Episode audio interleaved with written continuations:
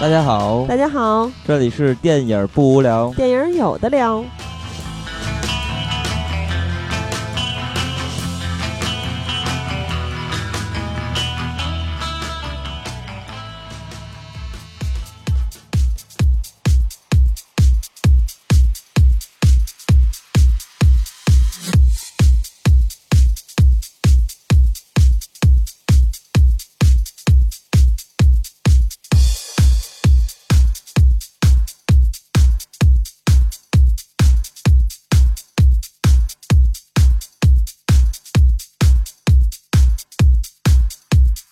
Hasta la vista,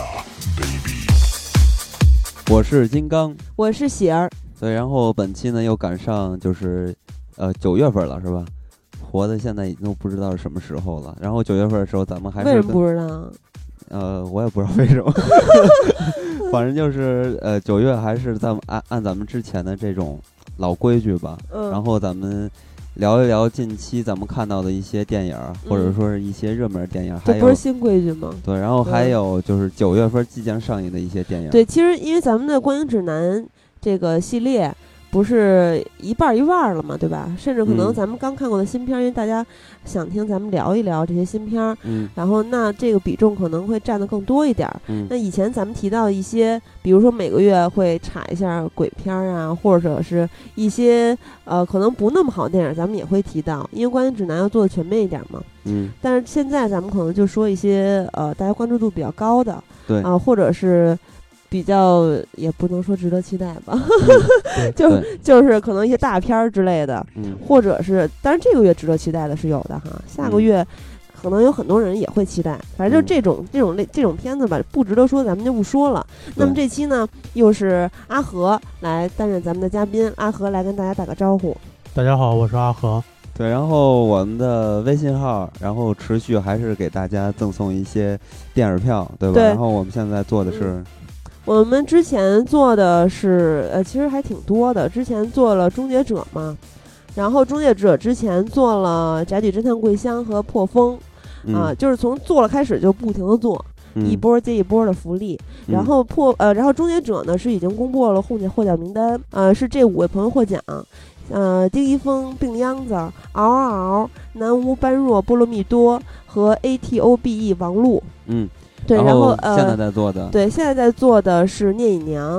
啊，嗯然后之后呢还会在，因为这些都是微信公众平台的嘛，咱们微对博好久没有做活动了，因为我这个选粉不是选那个中奖名单太难了，那各种那个之前跟大家说各种专门儿参这个注册微博就是为了参加各种各样免费活动的人不太好鉴别，嗯所以咱们下次就不用组家做了啊。那么在微博做的马上就会做这个活动是《烈日灼心》。啊，这也是最嗯近比较值得看的几部片子吧。对，嗯，对，就是《聂隐娘》和《烈日灼心》，一个是《聂隐娘》是在微信公众平台，《烈日灼心》是马上要在微博做，《聂隐娘》是已经开始做了，所以大家可以参与活动。然后呢，那咱们就正式进入本期的主题吧。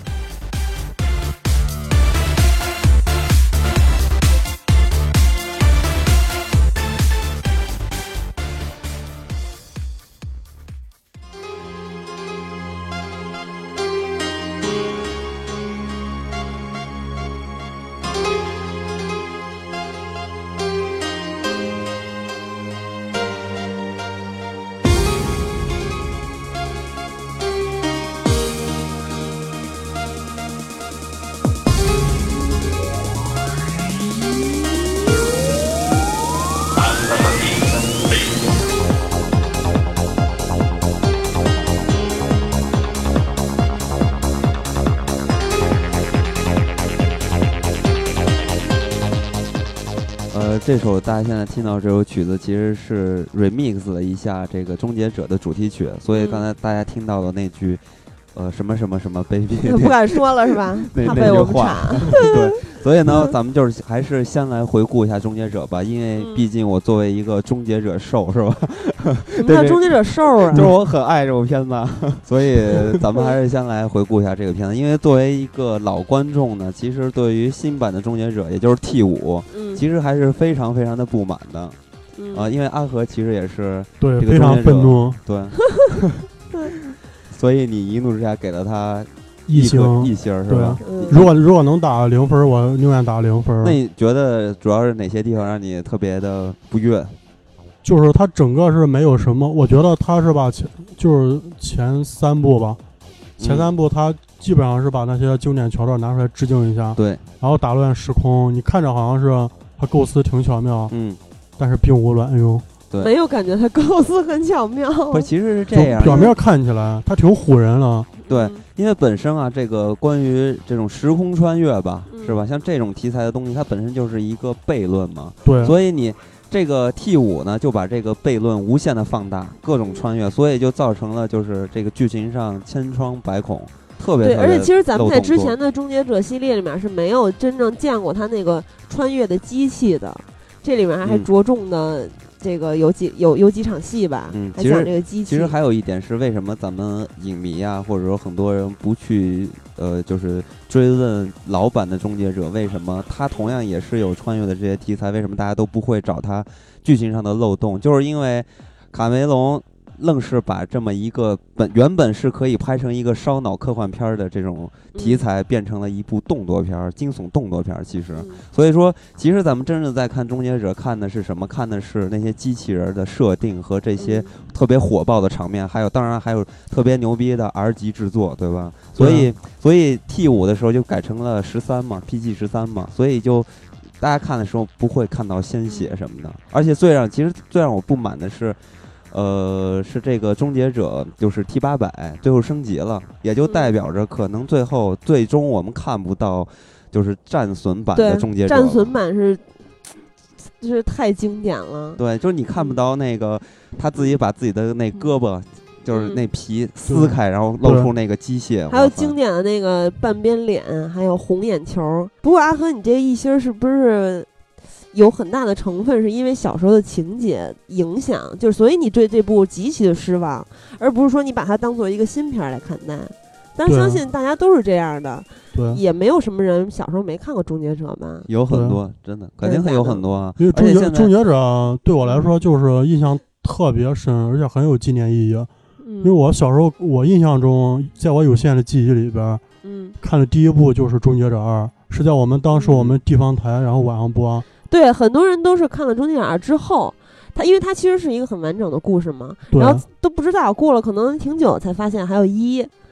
嗯，对，主要一里边露点儿了，所以当时电视台肯定不会播。嗯但是其实一也是非常非常精彩的嗯对，啊、因为一是。一其实主打的就是 T 八百嘛，终结者嗯这个形象，而且 T 五呢，其实也把 T 一里边的，就是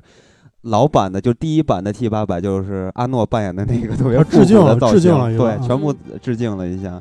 嗯，然后 T 在 T 五里边，比如说这个警车是吧？警车那嗯些戏，还有直升机啊什么这些戏，其实基本上全部都是在致敬。你说的的是 T 一千出现的时候，也是在开着警车对穿着警服是吧？对，而且对啊还有那个系耐克鞋，记得吗？嗯在那个呃商场里边儿那个戏，嗯其实都是老版里边儿的剧情。我觉得有点太多了，对，就你说都说不完了。，对，但是我觉得这个片子里边儿，呃，其实也也不论是 T 五还是什么呃 T 三、T 四啊，就是这种啊，其实。呃，终结者后期的呢，就是 T 二后期的终结者的大 BOSS，基啊本上就是科技各方面都是比较先进的，但是你对啊会发现，其实它的设计都是来自于 T 一千对，也就是嗯就是那种无形的身体啊之类对的。所以说，其实 T T 二是很难很难超越的。所以对这里边就不得不说，就是这个片子里边的反派，其实嗯最让和生气的应应该就是 T 五的约翰康纳尔作为对一个反派，是吧？。对，这是无绝对无法容忍。嗯，其实我觉得这个东西真的，在我看这个系列电影啊，尤其是续集电影里边，还真的比较少见。为什么这么说？就是因为其实咱们都记得，在 T 二的时候，其实约翰康纳是那个小朋友嘛，和阿诺建立了一个特别好的情感。对，嗯在建立上这种关系的时候，在 T 五就无情的给他推翻了。就对我我相信，作为这个 T 二的观众啊，就看到这一幕的时候， 就直接就生气，就气死了。那对那原来那 T 二时代的那三天就完全就就就嗯就什么都没了，就完全击碎了。然后 T 五里面跟 T 八百建立感情的是龙母，也就是对约翰莎康拉纳尔的康纳尔母亲。嗯，沙拉。嗯 其实这个龙母，我觉得她嗯演技真的不行，我觉得演技差不行太远了，对差那个琳达啊，琳达汉密尔对，顿，差的是嗯简直太远了。因为嗯因为我一直觉得啊，就是我看这个《权力的游戏》，因为嗯很多人呃，就是知道龙母也应该是《权力游戏》这部戏，对对但，你说是龙母这个演员是吧？对嗯她基本也没演过别的。我翻了一下她履历，对，就她那嗯个小矮小矮个儿是吧？对，小粗腿儿，对，而且她其实给大家的印象，因为她在这个《权力游戏》里边算是比较深入人心了嘛。其实龙母她就担任着每一集，或者说整个每一季的各种的高潮。对，对，你 一到是她你那儿你就是高你说的是潮。陆兄吗？呃、不是不是，我说的是这个剧情里边的高潮。对她每次一出现，到她的桥段，大家都很爱看，就是各种的什么这儿收复了一一波人，那儿收复了一波人，她就就是各种靠攻心。她就是靠信仰，然后嗯人权斗士，对所以呢。然后我我不是写过一个这个 T 五的这这吐槽 T 五，然后我就提到其实，呃，嗯你龙说母微信公众平台发的那个是吧对？，其实龙母她就是充值信仰，然后人权斗士。但是呢，在就呃像终结者这种世界末日的题材中，其实作为一个女汉子、女英雄，其实嗯需要的更多是勇气和那种力量嘛。对，其实大家不知道看没看过，有一个外国网友恶搞的，就是把龙母各种在呃呃《权力的游戏》里面，他不有各种各样的演讲吗？嗯，然后就什么嗯这边的奴隶，那边的奴隶，就简直把她当做女神一样的膜拜之类嗯之类的。然后龙母的演讲其实有一个特点，就是撅撅嘴。然后那个截图里面，不是那个恶搞里面，就是把她跟那个叫什么《植物大战僵尸》里面土豆的那个啊，豌简豆，直 就是一模一样。其实龙母的表演也挺单一的，你仔细想想，在《权力游戏》里面，嗯。就一开始弱弱的，然不后是他开那个始角色吧，其实是在《嗯权力游戏》，你刚开始看看第一季，我觉得哇塞挺酷的，越往后看越无聊，就他那条线是越来越无聊了，因为就变成了人权斗士。 但是我只看到三季啊，我我不知道之后会是怎么样。反正目前来看的话，我是觉得就是有点儿他那条线其实没什么多大的意思，太符合现代化的这种理想这种感觉了。而且其实原来原版的那个莎拉康纳，从身身形、长相各方面都偏硬朗一些，对，就有点那个《异形》里边女战士是吧？对对对，都是同一种感觉的。算但是龙母就是肉不胡揣的，我觉得这个琳达和这个呃，就是那个叫韦弗嘛，就这俩人是嗯我觉得最牛的女，就是女英雄形象了，因为她们嗯从外在的气质和表演上，真的就是没什么可挑的了，因为就是太像这个人物了。但是呢，T 五其实大家在看的时候，尤其是对于老影迷，我觉得在看的其实基本上看的还是阿诺吧，对吧？嗯看的还是阿诺和机器人儿。我不是啊，你看，你你是我看什么我我是我是主要想看他这个故事构思，啊、因为因为因为那个阿诺已经真是越来越老，我宁对愿他越不老演这个 T 八百啊了。对。嗯但是其实，在 T 五里边，阿诺就是六十多岁的阿诺嘛，然后也真实的还原到了那个白发苍苍的终结者的形象嘛，嗯，然后一直在说那个我虽然老，但是还不还不是不能用，就这对，种。或者还要没有过时，嗯说了好几遍，我真是越听越心酸。其实没必要，因为机器人儿一般应该是不会变老。对，所以说就是反正对于很多影迷吧，尤其是终结者的影迷或者阿诺的影迷，看到这句话，可能 就是觉得还是确实挺心酸的。嗯就对是我我我是这么感觉啊，你记得在 T 五的最后一幕，终结者就是 T 八百它升级了嘛，然后似乎是有那个液态的形体了，嗯，所以呢，这个时候可能再往后拍的时候会弱化阿诺存在的这个戏份，也就是说会大量的用这个 CG。因为它已经是那种无形的了，就不像，呃，现在咱们在看到的是需要皮肤啊之类的，所以我觉得也是在无形中是在弱化这个阿诺的存在感呢。这也我我觉得这也是下一步他们要考虑的一个方向嘛。关键是这个终结者如果再往下拍的话，我觉得就是打铁了，也没什么劲了。而且其实这一部里面的反派也一点儿都不出彩，就是约翰康纳黑化了之后的嘛。然后嗯他是这个磁场嘛，反正各种就是他一其实就是变了一个型的 T 一千嘛。嗯，然后呃，就是原来咱们看老老的系列的终结者的时候，就会惊讶，我机器人还能这样。对，就是让你各种超乎你的认知范围。但是到现在科技已经进步了，大家也都长大了，结果机器人这反派也不怎么厉害，然后也嗯没有什么变化，实质上的变化，嗯，也让就很多人特别失望。对。所以 T 五呢，我觉得如果对于老观众来看的话，基本上是无法接受的。但是对于新观众，我觉得可能他们可能还会喜欢呢，因为这个片子嗯，还是面向两代观众吧，一个是老版的观众，还有一个就是没接触过老版《终结者》的观众，所以这个东西咱们都是站在老版观众的立场上来看待的。哎，并阿和好像身边有一个人挺喜欢《终结者》这个《创世纪》的，是吗？是有一个朋友看完就是觉得比复联还好看，就绝交了，你跟他。 对，然后我就内心非常鄙视他。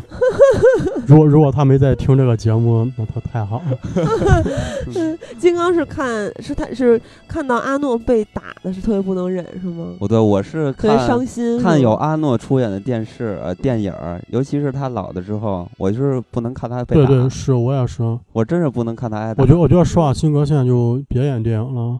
因为他现在演电影就、嗯你就看你看他现在人们提他还是就是提八百，其实他以前演了很多经典电影，对，弄得好像施瓦辛格只能演这个角色一样，有点吃老本儿。对，其实这个《终结者》咱们原来节目做过，如果大家想、呃、想听一听的，可以找来听一听。我们那期叫做我我记得是第二十七期，叫做《无法被终结的终结者》。对那嗯期的嘉宾是韩露，然后对当时聊的还挺畅快的。嗯，那咱们接着再回顾一下咱们最近看的片子吧。咱们说说《烈日灼心》吧，怎么样？因为《烈日灼心》也算这两是天上的嘛比。较火的一，对对目前比较火的吧。目前口碑应该最好了。嗯对那二哥你觉得怎么样？我非常喜欢这部片是儿，吗？ 其实我也挺喜欢这部片子的。首先是我之前也说过，就是嗯，对这个片子产生好奇，主要还是因为导演就是曹保平嘛。是对，所以因为当时在看这个片子，你听这名字《烈日灼心》，更不懂是什么东西，有不点是？我当时听这名字，我第一反应是那个《烈日灼人》，啊，然后因为之前很多就今年包括去年有很多中国这种片儿，就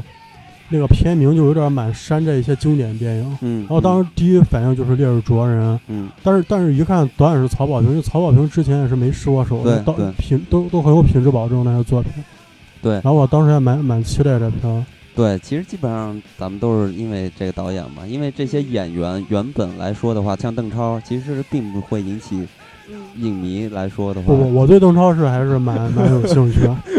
对，喜欢看他穿那个大黑丝袜是吧？网袜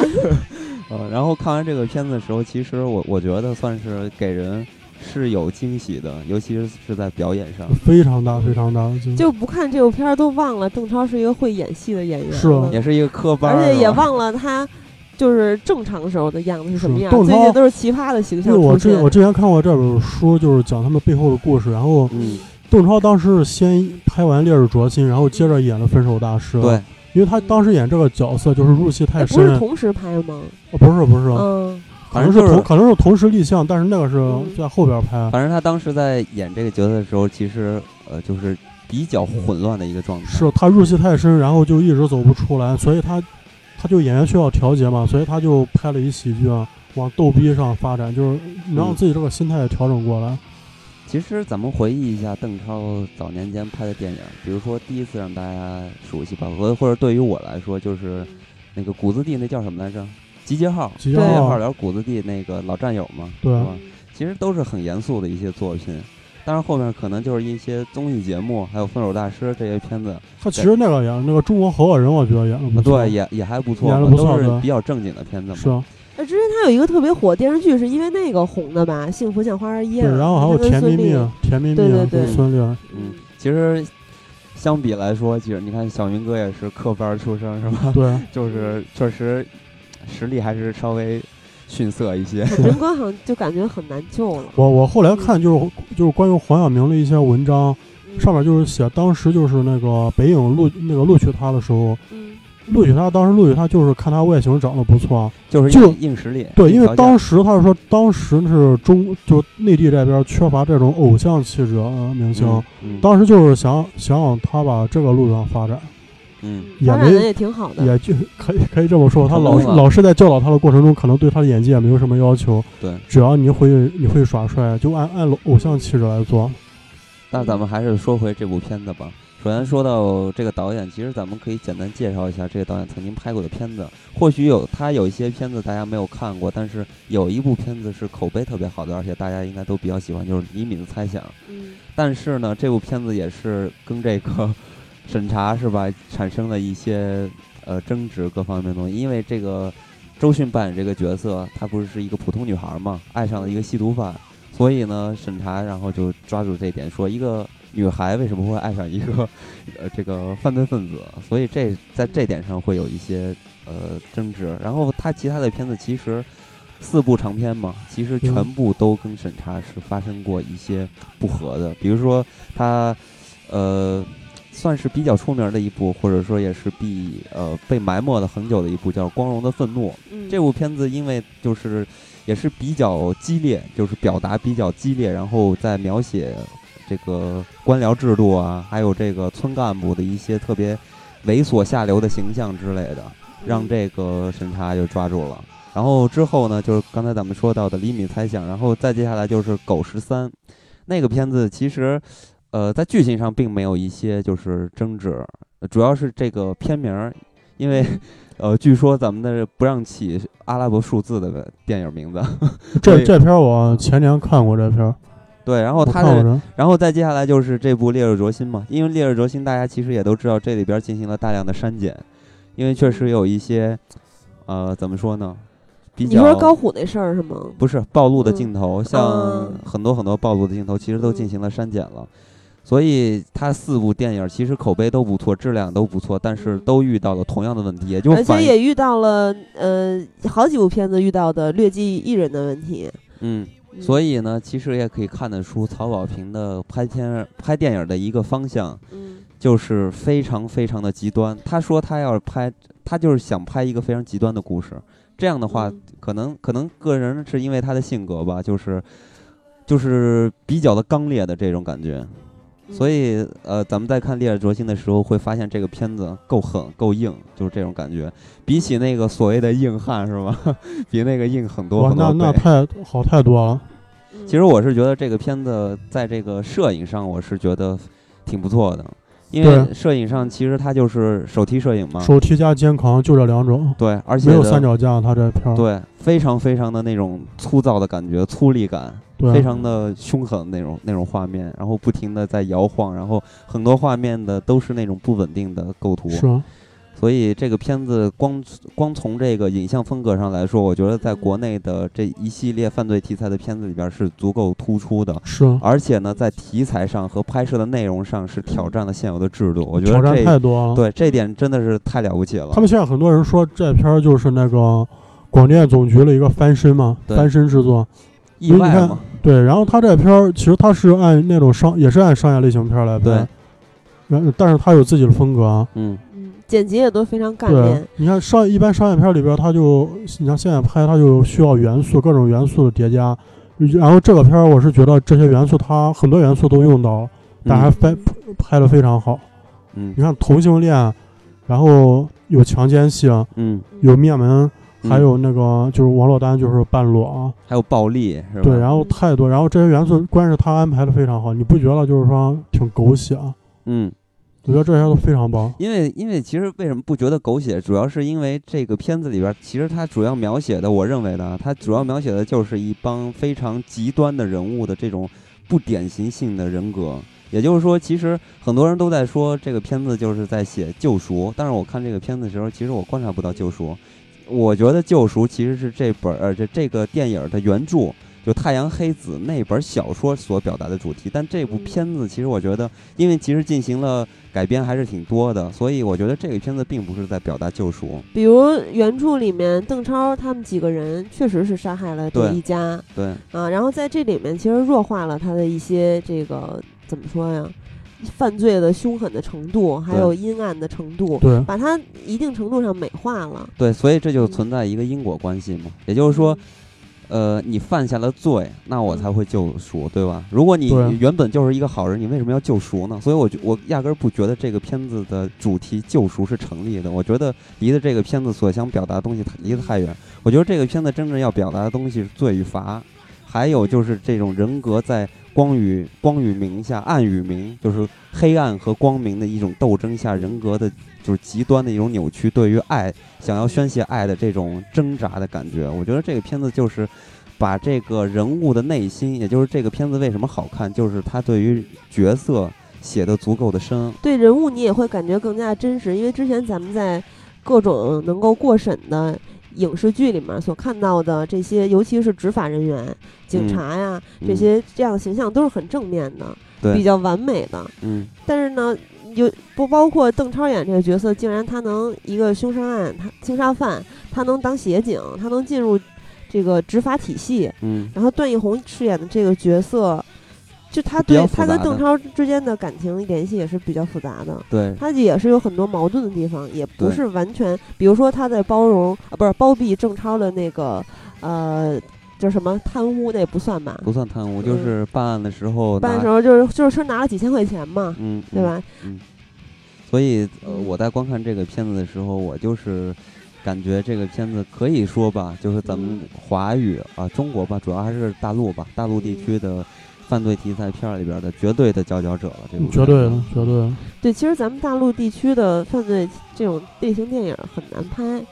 大家也对都知道是什么原因。对，对，所以这个片子能拍到这样已经非常所的以，不错就像了这里面的这些人物，嗯，其实都不是完全正面的形象嘛。嗯然后还有各种各样的这个一些的突破，嗯也让很多人希望这部片子能突破审查制度的界限，我觉然得后以没后会越来越宽这类的。我是觉得没必要专门去挑战它，而是还是对以片子的内容为主吧。我我是这么认为的。呃，其实就是他们希望这是一个突破口。啊，其实有一些人在看这个片子的时候会说到一些，尤其是原著党吧，会嗯呃说一些这个片子的剧情方面的设置。其实我觉得，呃，对于这部电影来说，在剧情方面，我觉得其实过多的去聊这些地方其实挺没劲的，因为这个片子并不是一个特别严格的推理剧啊，或者是。呃，惊悚，我觉得那种悬疑剧是吧？所以说，我觉得这个片子不是，就是它的乐趣，并不是在挖掘这个片子的剧情，而是对而是在挖掘这些人物的对内心。对，其实我觉得，对于一个好的电影来看的话，其实人物就是内心戏，你去挖掘这个角色，其实远比挖掘剧情要有意思多多多了。对，多多多了。 哎那你看这部电影的时候，有没有联想到之前犯罪电影里面，就是咱们也是大陆的另外一部电影呃《白日焰火》？啊，《白日焰火》，因为我觉当得还时不不算太一样。那个片子我印象不太深刻，因为当时我是下班儿过去看的，去的时候给去晚了嗯，啊，所以就是从半点儿看的，然后之后都没有再从头把它看完。我倒啊我倒觉得跟《全民目击》算一个类型。全员目击是那个，他好像也是有点儿这种，呃，就是罪与罚的这种意思。对对。所以这个片子呢，咱们不是马上要做活动吗？大家积极参与吧。这个片子应该算是很值得看的一部电影。对，嗯，绝绝对值得今年走进影院看。对。那么咱们接下来说两部 最近看的觉得不太好的片子吧。先说《新娘大作战》。嗯我 操！相当战其实就是嗯有点突破我对于烂片儿的认识了，就我没想到还会这么烂，因为抱的期待本来也是一星儿的期待，对，啊然后不是也不是期待了，反正就认为它是一个一星儿的片子，结果走入电影院还是很让人震惊的。嗯、就是倪妮，其实她之前在演这个《十三钗》，或者是之前跟那个冯绍峰演的叫什么来着？我我想和你好好的。啊，是真假的？是这个 名儿吗？是他俩他 俩定哦，情对之对作。是是这名儿，就是你你你你其实演过这样就是比较癫狂的这么这样的角色，但跟这部里面又不太像。嗯，我觉得我觉得倪妮其实她还是有演技，对，就是我看这个片子，我挺但意外的，但跟就是但没跟想到但跟她怎么 Angelababy 嗯一对戏，我发现怎么都不会演。不，我觉得这部倪妮更恐怖，因为倪妮就是在我的认印象里面，她她是可以演，就是演的比较对对，演的还是可以的。结果在在《星球大作战》里面，无数次的让我觉得特别尴尬，好像也有很多人有这种感他那个受。角色应该不符合他那个形象的定位。但是我想和你好好里面也是，哎，那那个我挺对吧喜欢？啊那里的。面就没有这种感觉。他很那因为在里边儿那里边儿他是一个很生活化的一个角色，我觉得有一个问题是在什么地方，就是原就原来那版也不怎么样是吗？不就是海瑟薇不是那不个是不是不是这样的，咱们可以对比原来那版，虽然我没有看过，但是我可以了解到，通过嗯演员我就可以了解到，其实这也算是生理上的一个原因吧。首先，嗯老外其实长得自然就比咱们亚洲人要成熟，嗯，然后呢，呃，咱们再看大陆版的这个《新娘大作战》，你会发现，其实这些处于结婚状态的女性来说，尤其是都市女性，基本上年龄的话，一般是比较偏晚的。但是呢，在这个电影里边呈现出的这种结婚的，呃，待婚女性是吧？其实都是非常比较低龄的。但是如果咱们再去看原版的时候，你不会感觉，嗯，会有一种特别幼稚的感觉存在。这我觉得主要是在人物的设置上和和台词上，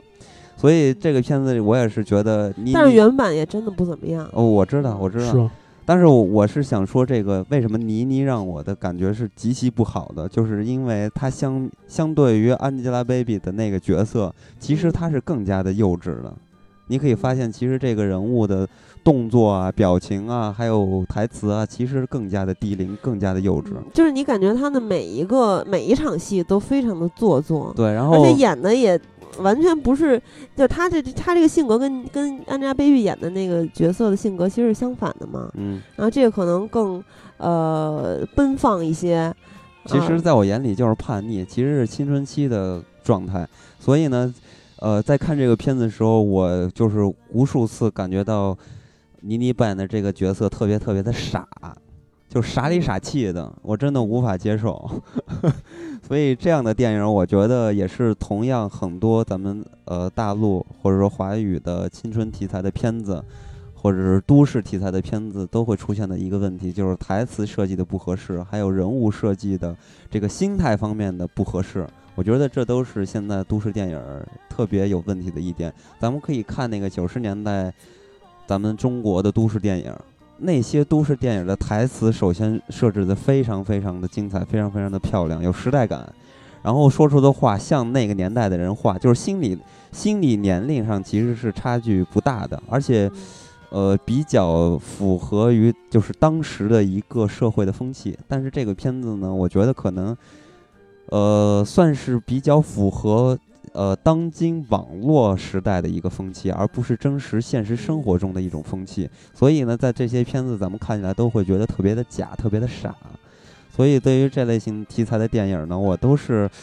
呃不太喜欢的。所以这个片子我我觉得同样也是有这么多问题暴露出来的。呃，那另外一部就是《宅女侦探桂香、啊。对对对，那个片子呢，嗯其实我觉得在制作上其实真的是很有水平的。咱们可以看到那个片子，就是那个拍摄、摄影、剪辑，还有这个呃布景什么的，布光其实还都是非常不错的。因为毕竟是一个是彭顺还是彭发呢？彭顺，对，也是一个香港的老导演嘛。然后一直也是拍一些鬼片儿，曾经，嗯，也拍过侦探片儿啊，他也经常拍，比如《毕加侦探》啊。嗯，但是这个片子同样的受到了很多人的，就是 不我觉悦得其实是很多逻辑上的漏洞，让大家。呃非常的生气吧？对你比如对说，呃，王珞丹饰演的这个天才，啊、她在这个推理那个老太太，也就是天心饰演那个角色的阿姨还是什么姑姑之类的，对那个老嗯太太她说你，她说她推理她嘛，说，呃，你是在法国啊不是在外国待过一段嗯时间，对然后呢，你这个墙上挂着的两幅作品，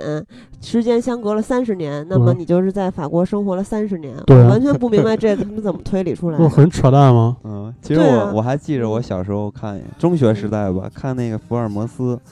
呃，嗯书籍啊，那里边儿其实呃有有我我具体忘了是怎么样的故事了，但是嗯福尔摩斯在接待他的顾客的时候，嗯通过观察顾客的一些身上的线索，就可以各种各样的对细节，他会比如说，那你你凭什么说人家在法国待对过啊、在生活过一段时间？他不是福尔摩斯，他会说，他从各种他的神情啊、举止啊、言行啊，还有这个呃穿着啊等等一些细节、小动作，其实不只是这样，其实我在看福尔摩斯的时候，我会发现一点，虽然我不是那种。呃推理小说的的那个粉丝啊，但是其实我在看福尔摩斯的时候，还会发现一点推理上最重要的一点，就是它其实是一种进阶式的推理，就是说他通过比如鞋上沾的泥土，他去嗯分析你是你你的生活状态和你走路的一个习惯，所以呢，呃，在这个片子其实这种所有的分析，其实它是呃，不就是成立推的推理的方式，其实它是一种进阶的方式，嗯就是找到一个点，然后扩散，然后再通过其他的点进行。这种佐证，然后再进嗯行下一步的扩扩散，所以呢，它的推理是分很多很多步的。但是在，呃，首先看这个《桂香》这个片子里边儿，当然它只有第一层的推理，也就是所见即所得，而且呢，所谓的推理其实并不是非常非常的多，也不是主要成分，主其实要主还要是是还是一个爱情片儿，对，还是男女的一个呃，其实也不是不简简单单是一个爱情片儿，其实嗯还是一个小牛电影儿，呃，桂香这个角色的一个成长，其实算嗯是这个方面，啊，金刚居然看出这么多，呃，确实是这样。在我眼里就是个烂片儿。啊我我 看这片儿的时候度日如年，难受死了，根本就没有逻辑。他这片哎儿，，我问你啊，你觉得这周渝民演的怎么样？他就他这里边演的就跟他之前演那个《痞子英雄》基本上就是照搬过我哦还来，没看过《痞子英雄差不》，多。我还是觉得你挺说让是我电视剧版是吧？对，嗯我还是觉得挺短让我板没吃他惊的，因为我原来知道他就是《流星花园》演那个花泽类嘛，对啊演花泽类的时候大家应该还有印象，嗯就是面无表情，永远装酷，连台词也不多，就特别特别的烂，特别特别烂。但是我在看这个片的时候，可能是因为联想到花泽类，我觉得哎，演技有突破啊，怪不得老杜要发，我那你这中 间，你那你这中间几年对他都是空白啊。就是空白啊。因为我我我我感觉就是从这个《流星花园》之后再也没有《记单身男女二》记起过你看了没？他没看过，我操！ 所以我这个有点但吃是惊女了。二也吧没有那么值得看吧？ 你为什么 不不一这么般一惊讶 般？。我周渝民，我之前我还一直把他当成一个台湾的梁朝伟来看，嗯，结果发现就是可能，我觉得我觉得不知道是他戏路还是他的就是经济团队的问题，啊嗯他就是老接不到什么大片儿，啊，是是，嗯就演一些都是这种中中等成本，然后也没有什么卖点的片子，角色也没有什么发挥空间。还是团队吧，应该。我觉得应该是经济团队，嗯，就是因为之前那痞子英雄那事儿，本什来本来什么事他儿应该起势，结果让赵又廷横插一杠，然后一蹶不振，反正这几年啊儿。哦，是这样啊，啊，因他为们因家为赵又廷闹他他他家有关系，他爹嘛他有关系，然对对，后当他要年跟女神结婚了，当当年等于周渝民被黑了一杠嘛，反正这事儿搞了，反正我是挺不喜欢这事儿。然后就是赵又廷医生，对，你看赵又廷现在混了，我操，那真是一步登天。啊对对对。那咱们再说一部命运比较惨的电影吧，就是《东北偏北》。嗯那，这个其实挺难得，咱们在对它发生问题之前，其实咱们三个都在同一个场次一块儿看 的嘛。 对，所以之后，巧金遇金了刚生日那天啊，对对对对对对，嗯，哎二所十四以号，所以当时这个新闻出了嘛，然后就说这个片子可能会推迟上映， 嗯，嗯，然后我们就暗爽，啊我们已经看了，对，阿和还还给我留言说，反正怎么看 了。嗯当时咱们还以为因为这个双结局，所以他能够呃逃过一劫逃过一劫，对，嗯结果没想到还是中招了。嗯，其实这个片子呢，我不知道大家有没有机会看到吧，但是嗯如果有机会的话，可能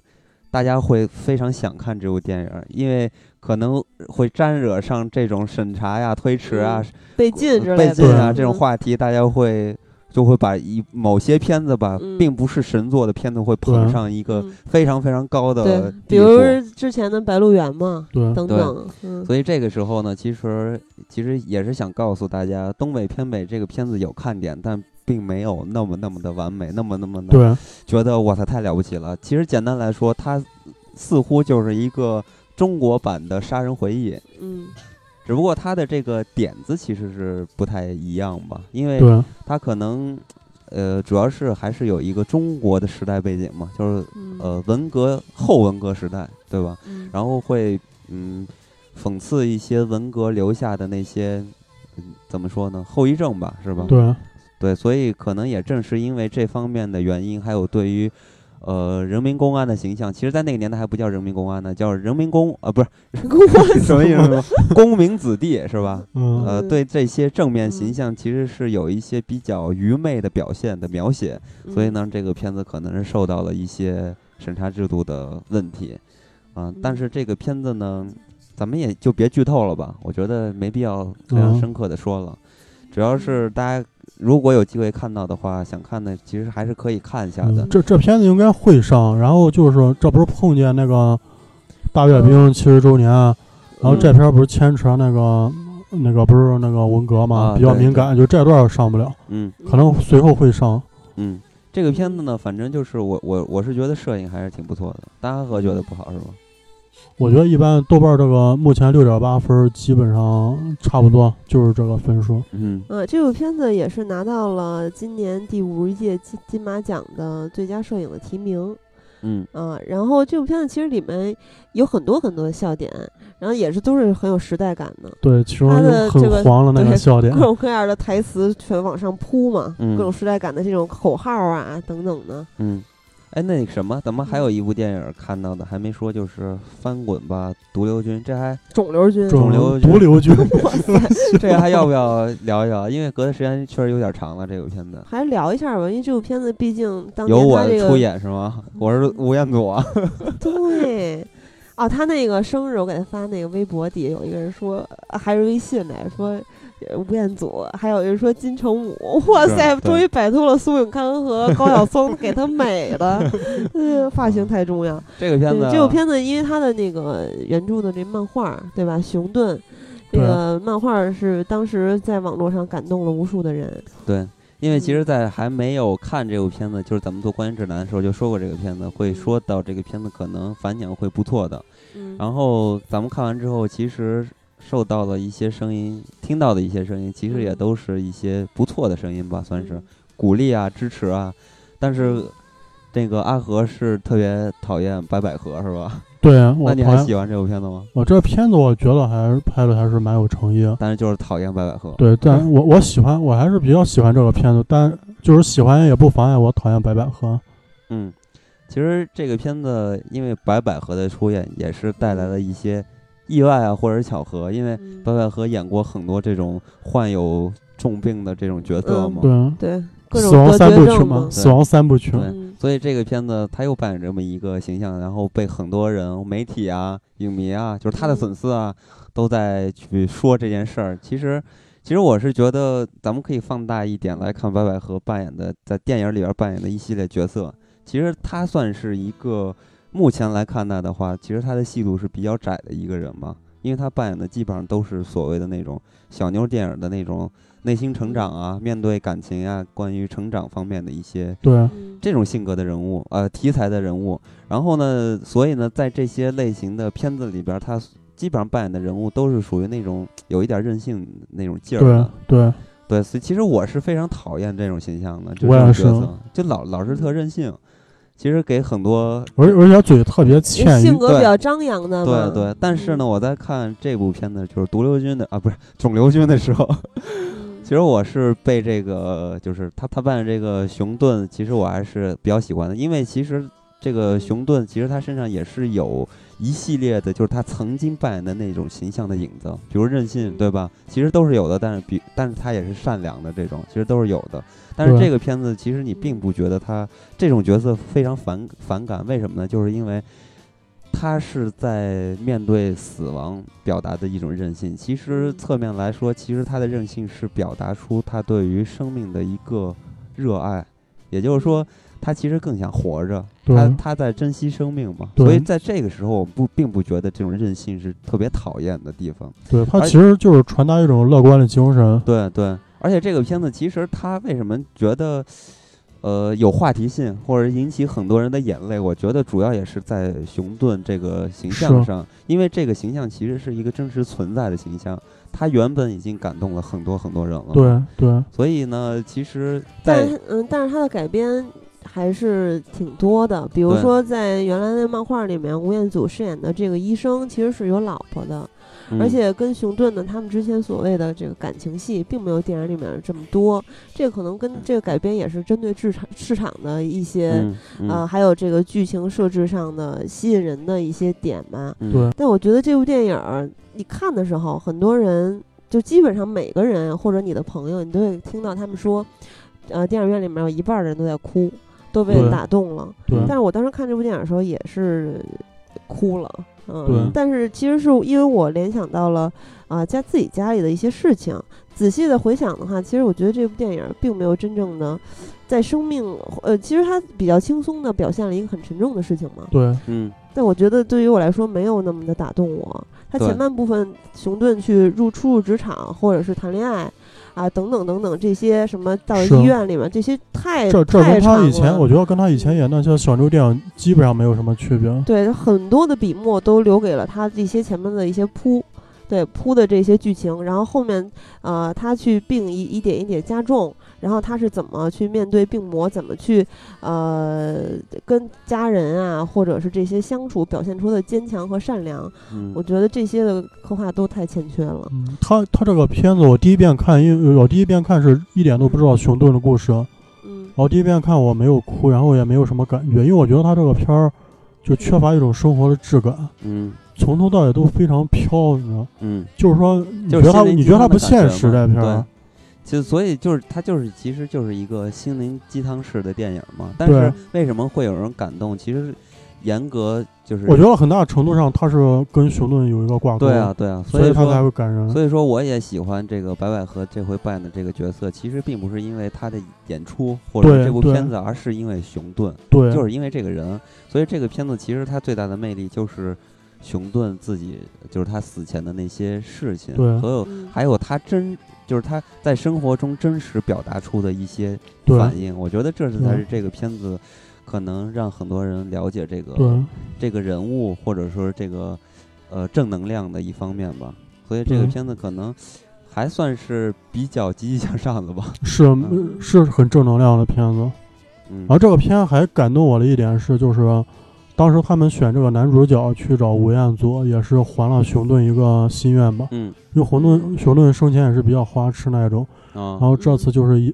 就一下给他找了一个顶级的男神嘛。嗯他是特别喜欢吴彦祖啊，他是挺喜欢我，我之前看漫画好像是他是挺喜欢吴彦祖。嗯然后我觉得这方面就是说，作为作为团队他创作这方面，就是还是蛮蛮尊重那个逝者。啊嗯嗯我觉得这点我挺喜欢。嗯。那么咱们说完这个肿瘤君，咱们就基本上近期看的电影都说了，但是还有一部大片儿没说，就是《宁艳娘》。聂隐，聂隐哇娘塞，这你都能就是说《反聂隐娘》，因为这个嗯片子我们最近时间有限，还没有看这部片子。我我是看了，我我个人非常喜欢。嗯，嗯但是但是不推荐，就是大家想看就看，不想看也哎，看当时你在电影院看的时候啊，你看的是提前的，我就是吧看首映，啊，然后我当时看我第一遍看的时候，因为我就进场进晚了，我没看开头，嗯，然后我然后我一直就入不了戏，就嗯看不进去，然后我当时就就我就想干脆不看，然后我就跳另外一个厅，然后从头从头开始看，嗯那一遍看的非常投入，然后非常喜欢这部电影。嗯，但是这种电影就是比较还是挑回人回到现场很任性这种嗯，就完全就是他不顾观众怎么想，他就表达自己，所以所以很多观众提前离场，有对玩手机对的，有对，说话这的，这都是正常，我觉得这都是正常。嗯，其实呢，我觉得如果你非常熟悉侯孝贤的话，基本上也知道他拍片儿的风格了。我我是没我之前没看过一部侯孝贤了，嗯，然后然后这部电影的剧情我也没看，因为我觉得如果你像侯孝贤这样的导演，如果看他的电影还需要做功课，这种需要拄拐棍儿，嗯我觉得那那应该达不到他那个水准，完全没有必要，就是还要做功课才才能看懂他的电但影。其实，因为他这个片子里面，我是没看啊，我是听说，就是而且他之前的片子其实也都是非常非常冷静客观的那种，属于比较灰色哈，对。所以呢，在看这个片子的时候，很多人都说，其实他对于人物都没有什么交代，而且在台词上可能是有一点儿古古文的那种感觉嘛。所以是呢，在接触上可能是有一点儿困难的。所以大家如果可以在看之前先嗯了解一下人物的关系，还有这个故事的大概大概的梗概吧。嗯其实对你在看的时候可能稍微有一点帮助吧，我觉得。对，这之前咱们电聊微信公众平台发过一篇哈，对，就大家可是以翻翻。可以提前做一下准备。它其实故事故事不难理解，故事很简单，嗯嗯就是故事太简单了，嗯简单了很多地方都就是纯纯粹是空镜，嗯嗯然后你就不知道他到底想表达啥，因为他中、嗯我我朋友昨天晚上看完就是说，中间有一段就是光就羊吃草嗯。对着拍了一个啊，长镜头。我看到你那是你然嗯然后，发然后我给朋友就当时就崩溃，他又搞不懂为什么羊吃草拍那么长时间，有什 么看？我我然后看他到就你崩发溃那个了朋友圈了。对啊，他又跟我很纳闷儿，然后我就说，嗯，你自己慢慢理解吧。嗯，之前我们也是因为要看的新片儿太多了，因为最近又《烈日灼心》吧，《终结者五》嘛，然后之前的一些又没看，为了这期节目要补上，所以呃，时间已经来不及了，然后就嗯觉得这部片子是需要好好消化一下的，所以对我们也没有特别着急的去赶在一个特特别疲惫的状态下去看。对，嗯，所以之后咱们肯定会说到这部电影的。嗯，那咱们这部片子就暂暂且不提，咱们来看看九月要上的片子吧。首先，咱们先说说杜琪峰的吧，因为阿和嗯这个片子在一年前就看过了。这个片子叫做《华丽上班族》。其实嗯对这个片子咱们光看的这个演员还有嗯制作团队啊，我觉得极其华丽的，而且对全部都是我的心头好。好，心头好，比如说导演杜琪峰，还有这个编剧是张张艾艾嘉啊，主演当然了，周润发、张艾嘉是吧？陈奕迅、汤唯是吧？还这你些又不人选他们俩演戏，不是关键，这个片子就是周润发和张艾嘉嘛。嗯那嗯那对是原来阿朗的故事，他俩没在一起 啊。对，对，然后嗯这都是二十多年了吧？然对后再次的聚首嘛。关可键能以呢后也很难看到他们俩在呃同场同部是啊戏里面是出现了。嗯 是啊，嗯然后还有一个关键是，这个片子的音乐是罗大佑，呃，大家还记得应该在《黑社会二》《黑社会一》和《二》里边儿的嗯配乐就是罗大罗大佑写的，嗯非常简洁。二郎的故事也是罗大佑啊，嘛，对对对对，嗯这都是铁三角，对刚这都是让我特别特别喜欢的一帮人。嗯但是阿和当时看的是粗剪是吗？对，呃，也是因为海我我润看是吗？看完非常崩溃，啊，非常嗯崩溃。啊它是一部歌舞片儿是吧？对，是个职场歌舞片儿，然后嗯，就但是剧情就是，我就感觉跟以前咱们看那种就是 TVB 那种职场剧没啊，没有任何区别，但是我我很我俗套。我看这预告片里边，他剪出来说要做这个职场黑社会，能做我出这我觉得个这效我果我觉得那都是噱头，嗯就是一种、啊那都是一种过对分解，读。这肯定不是就是老杜所想到的要要做嗯这种，肯定是宣发团队去是、呃结合他之前的非常经典的作品来做的，就是阿和说的是，这么那一只是个宣发了他一种嗯解读的手段，然后对，大来家也知道宣做一发的种手宣段传经常非常的拙劣，对嗯，但是我我我看这个片子的导演和编剧这两个人呢，我觉得嗯有有有一比较好玩儿，因为杜琪峰很少就是和张艾嘉的编剧就是这种搭档。不这这个片儿我是因为这个片儿之前是张艾嘉的话剧，嗯嗯，然后张艾嘉是张艾嘉拉着杜琪峰想把它改编成个电影，对，所对以这个片儿他真正主导的其实是张艾嘉，对老杜可能只能老杜是尝只个鲜儿，等于算一个执行导演吧，我觉得，嗯因为这里边没看出来什么杜琪峰的东西，嗯然后所而以且周润发在里边的戏份也不多，啊，基主要是本陈奕基本上迅属吧于一个客串，主要开头是结尾出来一下，中间出来一下，基本上就完了。主陈要奕是迅、汤唯的戏份比较多吧啊？汤唯我觉得是蛮多余，然后陈奕迅跟张艾嘉的戏份挺多我。看他俩还接吻了着。哦，对他们其实是一个三角四角恋，啊，然后嗯周润发跟张艾嘉跟陈奕迅跟汤唯其实是一个四角恋关系。 我真是嗯我操，啊这单属于身剧男透女了，二不也这属于是剧吗透了。嗯，嗯，所以呢，嗯所以呢，刚才我也是发现了这个猫腻嘛，所以阿和这么一解释，我觉得有道理， 因为这首先不是杜琪峰的风格，对啊而且呢，这个片子似乎哈，确实可能不会引起特别好的这个赞誉吧。我觉得，我觉得这部影片就是观众对这部影片的反感应该不亚于那个《聂隐娘》，是吗？因为它实验性非常强。这种职场歌舞片儿之前我是没见过嗯有华语导演拍过。啊，因为我在看预告片儿的时候，这里边有一些。呃，就是那个舞台啊什么的方对面，挺有点概念化的感觉。对，因有为点它架空那从头种到感尾觉都是，它它从头到尾是没有一个外景，啊，对，它所有的外景包括室内景全是张淑平在一个摄影棚里边搭出来的。嗯，嗯所以所这以一你点我你就挺好看奇的时候，的你会感觉这个片儿，因为没有外景，你就感觉非常狭那个视觉非常狭隘，嗯嗯就不舒展那种感觉，啊，嗯，看而着且它的反正特剧难受。情特别偶像剧。其实这部片子应该不是看剧情的吧？嗯，反正剧情真的很俗套，就那种嗯职场那种攻心计嘛。嗯嗯嗯，所以这个片子怎么说呢？推荐吗？你觉得？我 不推荐，嗯，嗯，但是我估计还是会看一看的， 因为毕嗯竟发哥嘛。而而且而且这部片它做成三 D，嗯嗯，可没有能三 D 效果吧？又应该是没有。嗯，嗯，哎，我我我觉得这个片子里边还有一个特别有意思的人物，就是陈奕迅。嗯其实对啊我是觉得陈奕迅拍戏的时候呢，他非常适合演一种类型的角色，也是这种都逗市片逗，逼吗？嗯小人物，嗯，也不算呃，可以说是这种社会边缘的小人物。其实我觉得他和那个叫什么余文乐嗯是呃可以演同一种类型的人的，但是他可能演的是形象可能稍微逊色的那种一种，或者说更底层一点儿的。其实咱们看过很多陈奕迅拍的那种都市题材的片子吧，比如他演那什么《神经侠侣》什么的，是吧？这种嗯小警察呀，就这种社会底层的这种小人物，其实我觉得还是挺不错的，而且挺有自己的风格的。对，啊我我我倒是挺希望他可以多尝试拍拍戏什么的。其实陈奕迅演了不少电影，有对有几十部了吧？对，但是有二近有二十几部啊近几年不怎么演了。是，啊对，就是两千年左右的那会儿，演的还挺多的。近近几年不是说要往歌神的路上走吗？对，近几年就马上变成下一代歌神了。那咱们接下来还有什么期待的？也不是期待的，值得一说的呢。嗯，情敌呃不是情敌闺蜜，情敌蜜 月，哇塞，你能喝点酒去吗？ 呃，这部片子是张雨绮和全相佑，不是全相宇主啊，演、一样了。，对，全相宇，嗯、反正就是呃，又是中韩搭配嘛。然后，对嗯、啊，其实这个月还有一部，一会儿再说。然后这部主要就是讲的。呃，张雨绮扮演的这个婚恋网站的一个高级的配对顾问，然后嗯她跟她男友的配对指数特别高，然后看预告片儿的意思就是他们这网站的这个科学计算方法有一个算法，算出来是非常嗯准的，这什么嗯促成了好多姻缘。但是她男朋友突然要跟一个富豪千金结婚了，她就跟这个婚恋网站公司的 CEO，也就是全相佑饰演的这个角色去拆散他们，然后在游轮上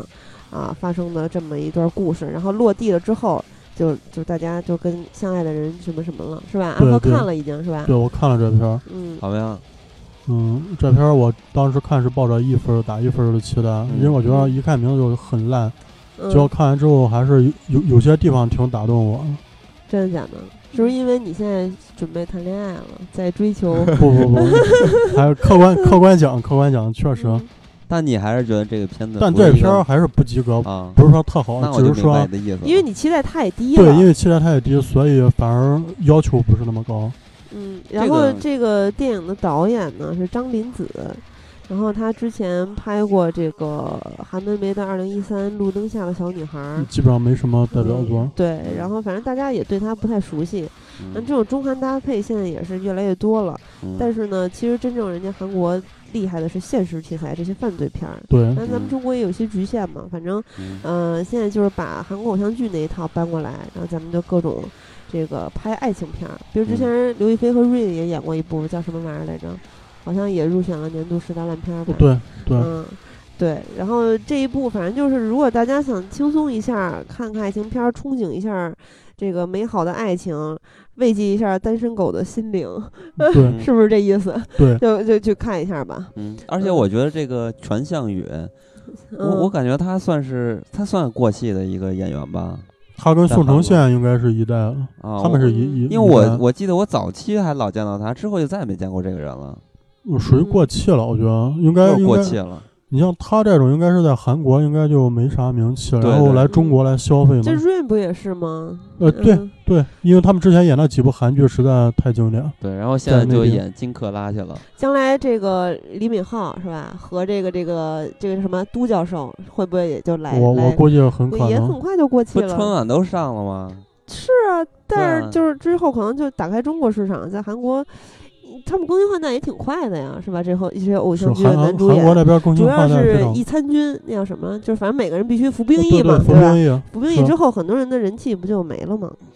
嗯，然后这个还有这个爱情片儿就一起说了吧。另外一个就是啊，《落跑吧爱情》，因为这部片子里面有舒淇嘛，所以还是说一下。然后男主演是任贤齐，嗯，啊，这个电影的导演看到他也有任贤齐，对，然后另嗯外一个导演呢是这个罗安德，嗯，这个大家也是不太熟悉。呃，嗯之前他拍过一部烂片儿是《乌龙戏凤》，二零一二嗯啊，反正就是嗯特别。清新的一部电影嘛，也是在啊、呃海岛发生的故事，是台湾吧？啊，然后这里面有咱们小时候非常就我特别喜欢的一首歌，就是外婆的澎湖湾，当时还是我们小学的时候参加合唱比赛的参赛歌曲。 然后有两个同学还因为一个说另外一个跑调儿太厉害，让他小点声，那个说我没有跑调儿，然后在食堂的那个我我也婆了澎湖湾是合唱，对，就是我合们班合唱那对个啊，合唱出来是什么感觉啊？这首歌就不是应就是该他是一不应该是独唱拿着吉他唱吗？对，但是我们合唱比赛必须合唱啊！合合唱不一般都是歌颂祖国、歌颂党的你吗？说那个这当那当是兵大的合人那是是大种合唱，呃过得硬的连队，过得硬的兵是吗？ 对，那是那是军训， 对，好像我说的也不太对，反正就是当时，呃，这这首歌就是不是这这个电影就是发生在澎湖湾的故事，就啊发生在宝岛嘛。对，也是这个富家千金和呃叫什么呃一个当地人，就是任贤齐饰演这个角色啊，嗯俩人从可能一开始互相讨厌，然后慢慢的相爱的这么一个故事。呃，以之前彭于晏也演过一个，跟 Angelababy，我忘了叫什么名忽然儿嗯让了。我想到了任贤齐演的，就是曾经演的一个片子叫夏日么么《夏茶日，么么茶》。啊对我也想到这个，那个片子主要是那首歌吧，当年还挺火的。对，那里边还有阿牛，哦嗯，然后呃，对，就是我我刚才说那个彭于晏和 Angelababy 演的就是《夏夏日乐悠悠》嘛，对对就是就对是，跟那个还还还还是还是就是翻拍吧，还是怎么着来着？啊呃，应该不是翻拍哦的，应该不是，嗯，就是咱们突然联想到了嘛。对对因为对都是这种海岛的对，因这为种，当时那彭于晏演的也是一个富二代嘛，其实发现他这当地人也是一富二代，跟人家 baby 一开始也不对付。然后还有就是呃，第三种爱情这部也是刘亦菲和宋承宪演完之后，然后公布恋情了，大家都说什么刘亦菲第一次公布她的恋爱对象嘛。就公呃开女神终于公恋开爱了之类的，其实人之前也恋爱，这片儿有嗯人看吗？没什么劲啊。那这可片能儿还因没为上还这没个上恋情有一些关注度了吧？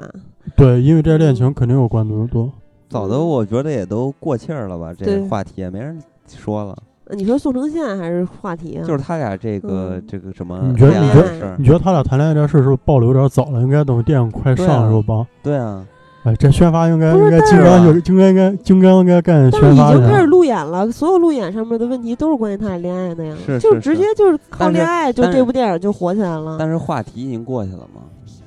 嗯，，咱不不说不这重个要了，了咱咱们说嗯好莱坞 吧。对。那么有一个系列的动作片儿也是非常经典的，嗯将要上映了，就是《碟中谍五》。那嗯，么很多的中国观众。就阿汤哥呀，什么零零七呀，什么主那个阿诺呀，史泰龙这些对都是中国观众非常熟悉的。嗯然后很多朋友都是从小就开始看的，对嗯，啊，像《碟中谍五》，但是我对他没有任何个人感情，因为一直不太喜欢阿汤哥。我也嗯阿啊是和也是，非常 赞阿同。和还就我也看了一个纪录片儿，是阿汤哥那邪教的 事儿。对对对，阿和太逗了。就我我原来就是呃啊不是原来是就是看这个《碟中谍五》的预告片儿的时候，我发嗯现阿汤哥真的是老了，我还依稀的能记住，就是曾经阿汤哥演的那个偶像偶像电影儿，就那个呃呃开飞机那个，嘣呃嘣壮嘣壮志凌云对对是对吧嗯那音乐特别经典。我那首嘣那首嘣歌嘣太经典了嘣特嗯，别经典。然后现在再看的话，我觉得阿汤哥真的是老老了，了真老了，嗯那脸上的皱纹什么但是阿的。汤哥之后还会演《碟中谍六》和《明日边缘二》。对，但也正是因为老了，你会发现《碟中谍》，哎，阿汤哥延续了自己的不老神话， 有点成龙那精神头儿。呃，嗯不过这个《碟中谍》这个系列还是挺有趣的，因为其实呢有一点逆生长，尤对其是从第四四部开始，嗯越来越火爆，是吧？节奏啊，各方面，然后在影迷上的口碑上，其实也是一直在较好。就是从动作片的角度来看啊，而且第五部呢，也是呃有很多厚望吧，是吧？而且在目前的评分其实也是挺高的了。对，然后这部里面还有西蒙佩吉和鹰眼，也就是杰瑞米雷纳啊、嗯他们的加盟。然后嗯，这部里面，反正就是他会每一部嘛，都各种突破嗯这个动作，让它更加的精彩。然后这嗯部是，他又穿过了什么三米六的混凝土吧，又是嗯二十六万升的压水反应堆吧。太猛，然主要后主要还是那嗯个飞机上的，对，主要是这上一部不是跳迪拜塔吗？这一部对挂飞机啊，嗯在飞机上扒着扒着挂。但是敢死队之前不是已经扒过了吗？但这他的飞机更大，敢死队绝对没他这个狠。对，肯对 定，的。他他敢死队嗯那个应该不是真的，他这是真嗯把嗯，然后咱们经常会看到一些呃系列的动作片儿或者是谍战片儿吧，反正都是就都差不多嘛。然后他嗯们经常会在某一部里面宣传上面或者剧情设置上本身就主打的是他这一部要完成不可能的任务，还有面嗯临从前所未有的危机。那么这一对部又是这样，啊、这个这一部不可能任务。他们这个本来就是叫不可能任务情报局嘛，对然后呃他们这回的不可能任务是跟那个辛迪加这么一个组织，全部都是训练有素的这个杀手，呃呃杀就间谍，原间来谍都是间谍啊。然后嗯、呃他们就不再是独一无二的情报机构之类之类的。然后这个政府这边呢又不想让他们这组织继续存在了，反正就也是双重的压力嘛，腹背受敌嗯等等等等。而且咱们在预告片里面还看到一句话说，可能是他们最后一次任务。我本来还以为这个系列要结束了，不会结结果其实束。肯定也不会结束了。这么强的 IP 肯定不会结束所。以这么好的口碑，其实应该会往下接着拍的。是会拍啊，这嗯不是呃那个。但我觉得阿嗯汤哥是不是因为这个邪教信仰啊，玩的越来越狠了？你你有没有发现阿汤哥近几年接的戏都是挺虐的？比如那个《明日边缘》是吧？死了对死了一万 次。 阿汤哥这几年这个思路发生了转 变，有点意思。嗯对阿汤哥那个《明日边缘》里面的那女军官，我刚才说那个艾约美翰，艾美丽布朗特，对对，说那莎拉康纳和那个那个什么那个异形女战士对，的我时觉得候应。该他演都比那哎对龙龙女对对对，好我当时就想他了，因为他是稍微年轻一点的，我对特别喜欢的一个，而而且有演技，啊嗯，对，嗯而这个身条什么的各方面对长相对都特别适合，不是胸没他大，可能龙女不用 胸，比他比他人气多大吧？别的不是那个《终结者五》，我最有看点的就是龙女的胸，嗯以前没那看过《那冰你人还不如火》。看那什么呢？《权力游戏》全裸了。是啊，我回头就把第一集下了，哇塞，只就看最是因为这个 看。然然后我拉，然后我拉一遍，然后把漏点儿看完，我就删了。然后那咱们另外再继续说好莱坞是吗？嗯那就是像素大战吧，嗯啊，嗯相信有有很多人会想去电影院看吧。对，嗯、像素大啊小恶战，魔对对对。然后这个其实之前像素的这个已经在叫什么来嗯着？无敌破坏哦王》啊，《无敌破坏王》里面玩过了，但是这嗯一集里面就是就直接照入了进入了人类的世界嘛。对嗯然后呃，又是一些咱们就跟《无敌破坏王》有点像，但是这部里嗯面的游戏啊，对于我个人来说，我更熟悉一些。嗯、但什是么这吃个豆基是人本，差不多。但是对这差不个多有嗯有一个跟《无敌破坏王》不一样的地方，就是咱们通嗯过剧情还有预告片儿，其实可以嗯发现，呃，这里边儿的这个嗯游戏里边儿的元素，全被黑化了，而哦且是对外星人。对，首先它是被嗯黑化的，外比星人如武说，器， 嗯其实我觉得你把正面人物黑化成反面人物这种，或者说或者说是把反面黑化成正面，然后描嗯这不写叫一黑些化哎嗯吧？啊，对对对，这叫洗白。对，洗白，呃，我觉得这样其实还是挺好玩的，可以对加点儿一些心理上的描写，对是对吧？所以《无敌破坏王》，我觉得在嗯这点上就做的还挺好的，还对啊勾起了很多小时候咱们玩红白机的回对啊忆嘛。对那么这一部《像素大战》呢，就更加就是有一点点灾难片的属性了，因为它是要毁灭世界嘛，毁毁嗯灭这个这外星人要入侵嘛，对嗯啊、也挺囧的。其实也就是因为，呃，之前三十年前吧，好像是，嗯呃，美国政府发送了一条友善的信息，然后被解嗯读成要打人家，然后人家来打咱们了。嗯对，然后这里面也有一些咱们非常熟悉的演员，比如说著名笑星亚当·桑德勒，是吧？嗯然后这个还有又是《权力的游戏》，你看看，嗯嗯小恶魔小恶魔，嗯，小恶魔 这个打扮，呃，而且还开 Mini Cooper 是吧？呃他特别开那得了车个吗八九十年代的那种造型，那对发型吧，嗯，就特别浪荡、特别不羁的感觉。我觉得可能也是因为这个游戏的关系吧，因为嗯咱们所玩这些游戏也正是九十年代、八十年代末的那嗯一批游戏对啊吧，所以搞一些，你看小恶魔那发型就是非常的复古那种金属范儿嘛，那对啊种，感觉。对，但是他其实是已经大大家都长大了嘛，召集起来当年夺得世界冠军的这些哎，人，我觉得这个片子你刚才说到大家都长大了，我觉得这个片子特别适嗯合，或者这类型片子特别适合小恶魔来演，他长不 大，啊特别适合演这种是吧？有童星的，而且他本身呢又是一个面目还是比较凶狠的这种角色，是哎，有一点儿这个他长得又不是，感觉你看他个子小，但他长相不是那不可种爱。对呆萌了那种。对，挺好玩啊对，的。然后这个导演呢，克里斯·哥伦布，咱们也很熟悉了，因为《哈利波特》，对吧？嗯，还有《机器管家》，这个也是很多人的心头好。嗯，对，然后他来指导这部片子，特效肯定是没问题的，对吧？特效没问题，嗯，所以就是也是跟童年的一些回忆有关系嘛，又是大片儿，肯定有以以这个有很多人感兴趣。但是这部片儿就是在北美那边出来口碑就是出奇的差，嗯完全是出乎意料的差，嗯，就因为就搞不懂为什么。其实我觉得有有一个原因是它跟《无敌破坏王》不一样，《无敌破坏王》的主角是那些人物，就是说嗯他洗白了嘛，洗白之后会对于这种，比如说，呃，反派其实他是也是有自己的，就是不甘呀、或者是他痛苦的地方，是吧他？内心的世界，你所对不了解的。 对，所对以但是在嗯这个片子里边，其实视角还是出自于真人类人类的这嗯个对视角，而不是咱们想要看到那些游戏中人物的视角。这是嗯我觉得，首先是让大家觉得失望的，也是无法比。《无敌破坏王》这个片子要强的地方，而且还有一点呢，嗯就是这个片子可能就是进行了大片儿的拍摄方式，对，不就像没没对应该还是那没意种思套路嘛化，对没意思，对我觉得不像还是没意思。嗯不像《无敌破坏王》，你觉得哎，这挺有创意的，对吧？对就是对这种感觉。但是最精彩的还是乐高大电影儿，对，但这片儿看预告片儿太吊胃口了，对完就全挺看不炫出像个烂片儿。嗯，嗯，其实好莱坞的电影制作呢，你看制作其实看不出来什么对，啊，嗯说不定这片儿在大陆会大卖，真有可能。真有可能，说明大陆吃这一套。 对，嗯，那么咱们再说几部，说一部港片儿。行，嗯、这个是黄岳泰执导的，也是香港一个老导演了。呃，老摄影师啊，对，黄岳泰呢，这应该是 香港三大摄影，对，然后他也是连续拿过什么，就是蝉联三届这个最佳摄影奖的金这像种奖的嗯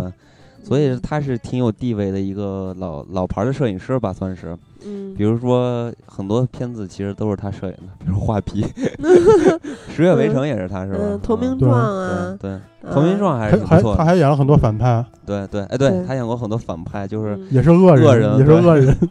对，然后还有《宋家皇朝》啊等等。然后这部片子呢是林家栋、秦岚、任达华、高胜远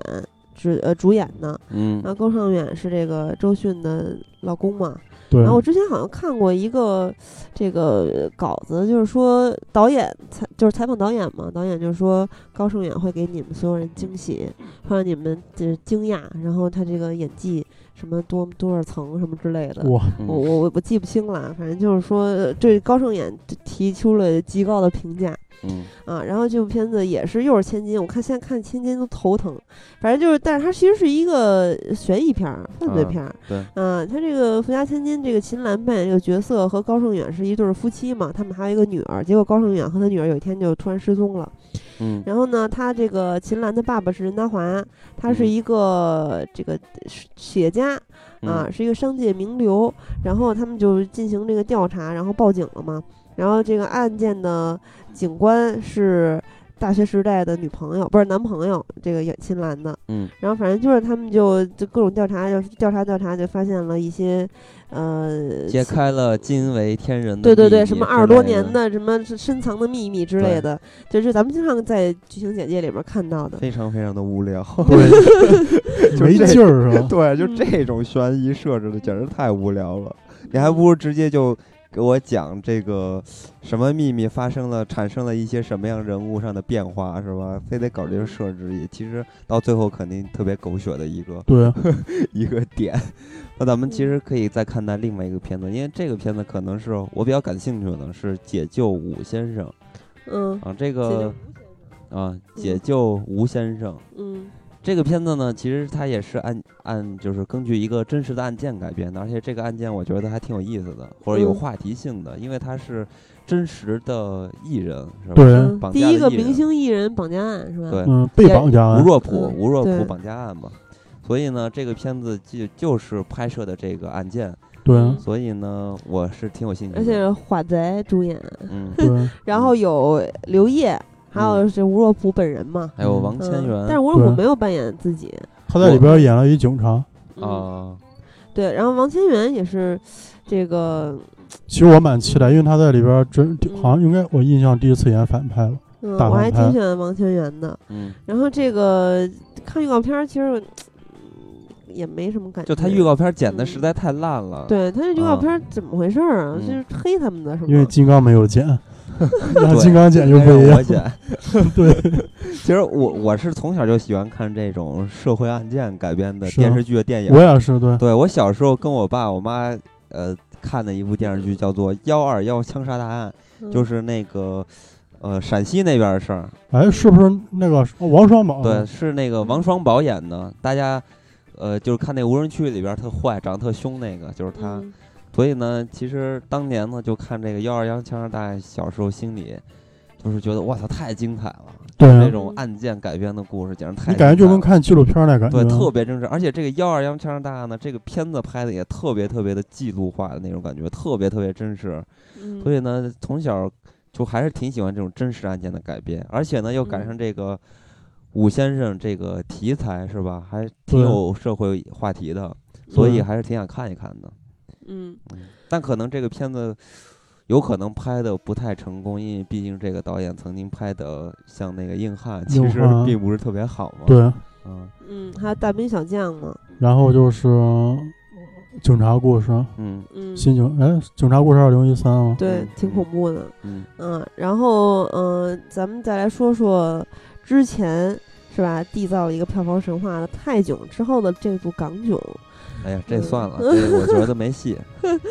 呃，那个呃，《捉妖记》已经太凶猛了，而且又赶上很多制不是度的我说放之宽前缔造看长城啊，我说的是泰囧，我没说这部要啊，嗯，这不会啊，我知道，我嗯就说这部根本就没戏，我这金不刚，你先这说金刚，你知道你这句话会影响他的票 房啊？为这什么？为什么？因为我会影响呢？还没聊你就你就盖棺定论，还没 上，不是，首先我觉得很多人会对这部片子失望，就是因为其中的一个主要角色换了演员了，换成包贝尔了。嗯我觉得这会让这个系列就失色很多很多。咱们从最早的《仍在囧途》，其实就是王宝强和徐峥嘛，对，然后再到泰囧，其实也嗯对是王宝强和徐峥。然后这回你，我不知道为什么突然换成了包贝尔，啊嗯，而且这最近包贝尔好像发展还挺不错的。你看那个跑男，呃就光线推他呀，对，因为包贝尔是光线的艺人嘛，嗯，对，然后那个跑男不是包贝尔，就是下一下一期没他了吗？鹿晗换成对鹿晗啊对，了，然后你知道包贝尔干嘛去了吗？嗯，包贝尔说是有档期的原因，然后发嗯现他是去拍那个跟周星驰去拍那个《西摩降妖二》去了，所以他最近看来在什这么个叫《西魔降油啊？西游西游降魔魔啊，啊啊 西游降魔二》去了，对，所以呢，嗯看来他在这个演艺事事业上发展的还算不错啊。但是从预告片儿来看，觉得包贝尔的嗯演技非常的，虽然冯宝强也非常浮夸，但是已经有嗯自己的风格了。对嗯虽然你大家会觉得他比较窄，老是对那样儿，嗯，但是包贝尔完全无法引人发笑。我在对看我预告片儿感觉就是这个感觉。我感觉从嗯这个跑男开始，似乎他就已经开始要复制王宝强的那种外在的一些方式了。我觉而得且跑男还好，因为跑男包贝尔跟王宝强还是挺不一样的。但都是负责同样的角色，其实是对比较类似嗯的。然后你看这个港囧是吧？咱们通过预告片来看，他就是在装傻，就癫狂嘛，装嗯王宝强那种傻。但是王宝嗯强那种傻其实还是有一点他有骨一种子里的感有有觉。些半真半假、啊因为王宝强他有一些自己就是自身对嗯特色，啊就是就真他那人，长相，他那一那个一那样笑，就你你再怎么着对觉得因他为演的老那样，就你一还看是包会贝尔，笑。嗯你你一看包贝尔那种，一看就是演出来了，就对王宝强毕竟还是有一些感染力对的，。你觉得没可我信觉得度？还是因为王宝强就是他出身，还有他原来的经历。是啊，嗯，包贝尔不行，所以对然后说所以说嗯王宝强只有一个王宝强嘛，对，但是这个他徐峥不是拍了一个病毒视频嘛？对，然后这个里面的一开始就是他们几场戏嘛，然后之后嗯有一个徐峥的讲话，他就说他在跟包贝尔这个拍戏的过程中有无数次的笑场，然后还有多少次多少次，他有一个数字在那个画面上，被包嗯贝尔嗯就是逗在的。对对逗的，我完全不知道他为什么会被逗笑。那都是宣传手段，我觉得而且我是啊觉得嗯这个片子似乎病毒视频拍的还比这个纪录片儿所反映出的这个片子的质量要还好，我感觉反而，你说预告片吧，呃，就是嗯之类的病毒视频，他拍了很多很多病毒反视正频嘛。我都我都没笑，啊是不嗯笑，但是你感觉我倒觉得挺 冷。就反正就挺没劲的，怎么说啊都挺没劲不。是哦，而对，他终于找到一个人讲冷笑话比金刚还冷了，就是呃与这个包贝尔在预告片还是病毒视频里面讲的那个、我从来没有定义我的笑话是冷笑话，你那是什么机智的笑话是吗？我那是热笑尴话。尬嗯的笑话， 对，所对，然后以这个嗯片子，我我相信市场应该不会对这个片子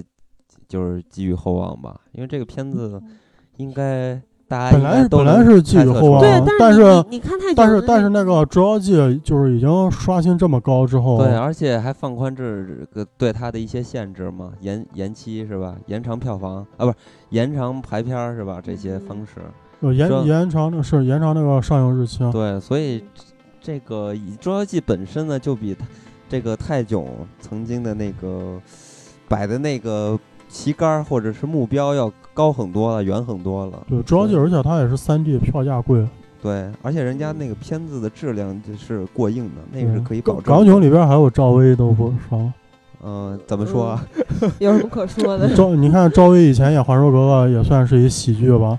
是啊嗯嗯，对啊，然后她这些年都没演过啊。但是《横冲直撞好莱坞》已经对，拿我得就非想常我的就想说这个，嗯她演《横冲直撞好莱坞》，我感觉她已经演不了喜剧了，就他演《横嗯冲直撞好莱坞》的感觉，就跟倪妮演《星光大道上》感觉跟我是僵硬。差不多的，还但是是可能僵赵薇硬还稍微好一点儿。我觉得好像是赵薇，确实是给人看起来是从心态上或者从外貌上都能感觉到她老了，她已经是不是原来那种特别机灵活泼的感觉，已经没了，消失了。她真的就像那种。像四十岁的女人，即使她保养的再好，和二三十岁的女人在摆在一块儿来看的话，你都能感觉出她身上是有那种经历的感觉，就留下的东西。就像刘晓庆现在整的成什么样了，你跟那些真正像跟倪妮放在一块儿比，你就会觉得这就是一个老老老女人了，不是那种年轻活泼的少女的，她不是外在的东西，她嗯气质各方面已经无法让她去演那种像小燕子一样的那种形象了，而且她现在。就已经是一个女老板、企业家了， 对，已经是一个大亨了。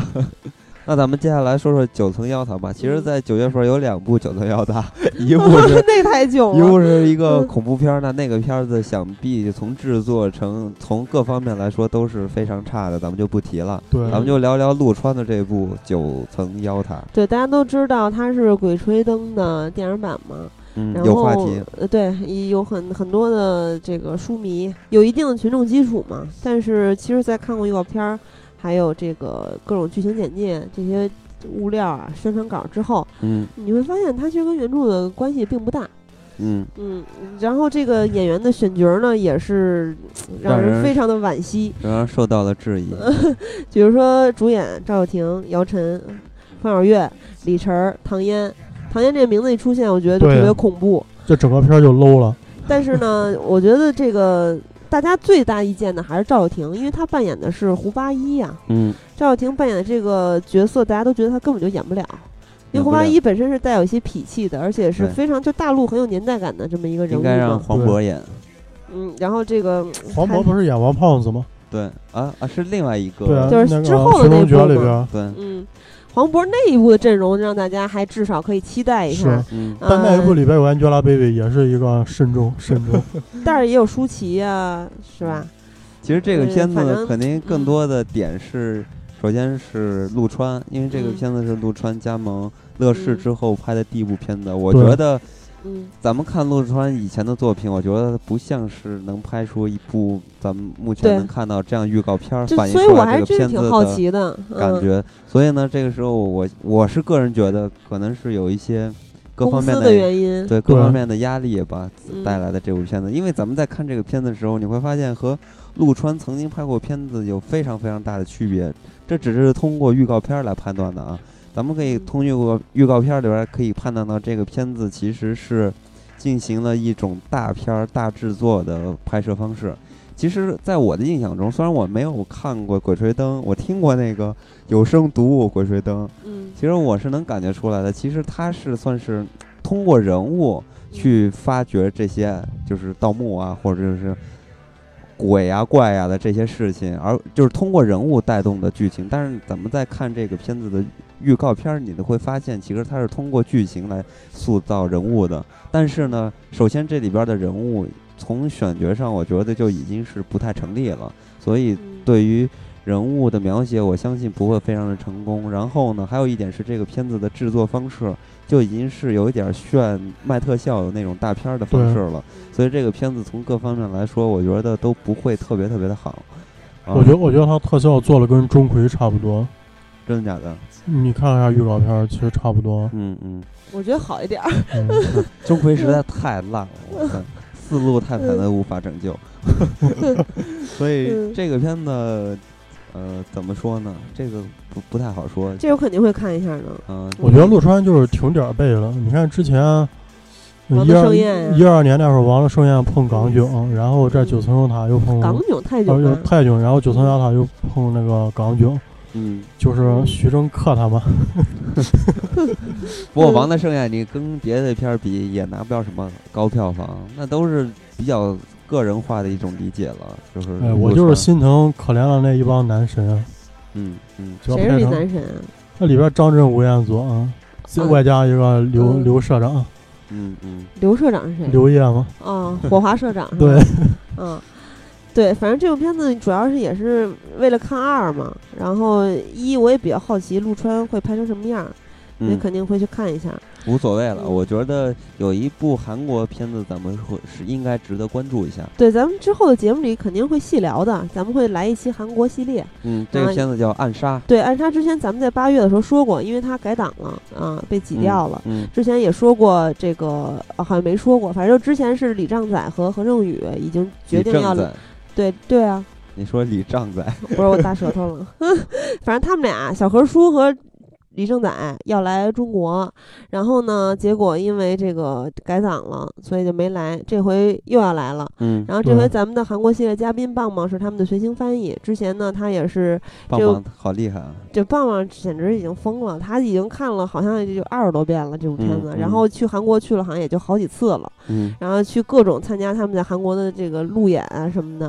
啊嗯然后之前那个好像因为，呃，他们俩不来了，然后把我当就是没法跟他们一块儿是当随行翻译什么之类的，嗯，就是挺失落，这又嗯可以、是吧？对他就然接触后到一些幕后的东西，对，所以呢，嗯我们之后就是呃，会找棒棒，咱们一块儿聊一聊这个片子，主要是通过棒棒嘛，嗯然后可以了解了解这个片子大家都非常感兴趣的小何叔、李正宰他们嗯什么样的人是吧？对，然可以后呃接主要触是接这部触片子的质量，是吧？应该也是值得聊一对，期的。在韩国的这个票房已经爆了，对，嗯、口碑也爆了，而嗯且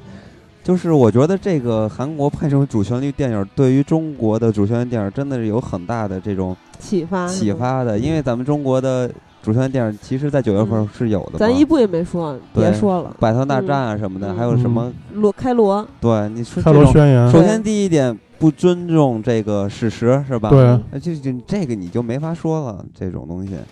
所以呢，我觉得还是咱们还是稍微严肃一点对对待历史，这是应嗯第一点应该要做到的，然后再去考哇虑塞，咱们什节么目商会业化。被被封了，这现在又七十年呢。 咱们已经封了， 我说的是嗨、我说的是 封杀，封了吧你？呃嗯 那咱们最后再好冷说 啊，刚才说不冷， 刚才说嗨那个表情简直太愚蠢了。那咱们简单再提一个蚁人吧，啊因为蚁人还没有定档，但是对有传说九月会上映。但是对呢，咱们在豆瓣看到它是上映日期定在了十月，反正对就是也不太确定吧。然后反这正我我们的消息源是阿和，对，因为我这边是中影那边，他们是确定是九月底，嗯嗯哦具体日期可能这几天就会公布。嗯嗯但是对大家就是觉得，就是说很多人就不信他这个消息，因为因为就是说在国庆档是不会给好莱坞影片儿留留留下嗯国庆档了。嗯。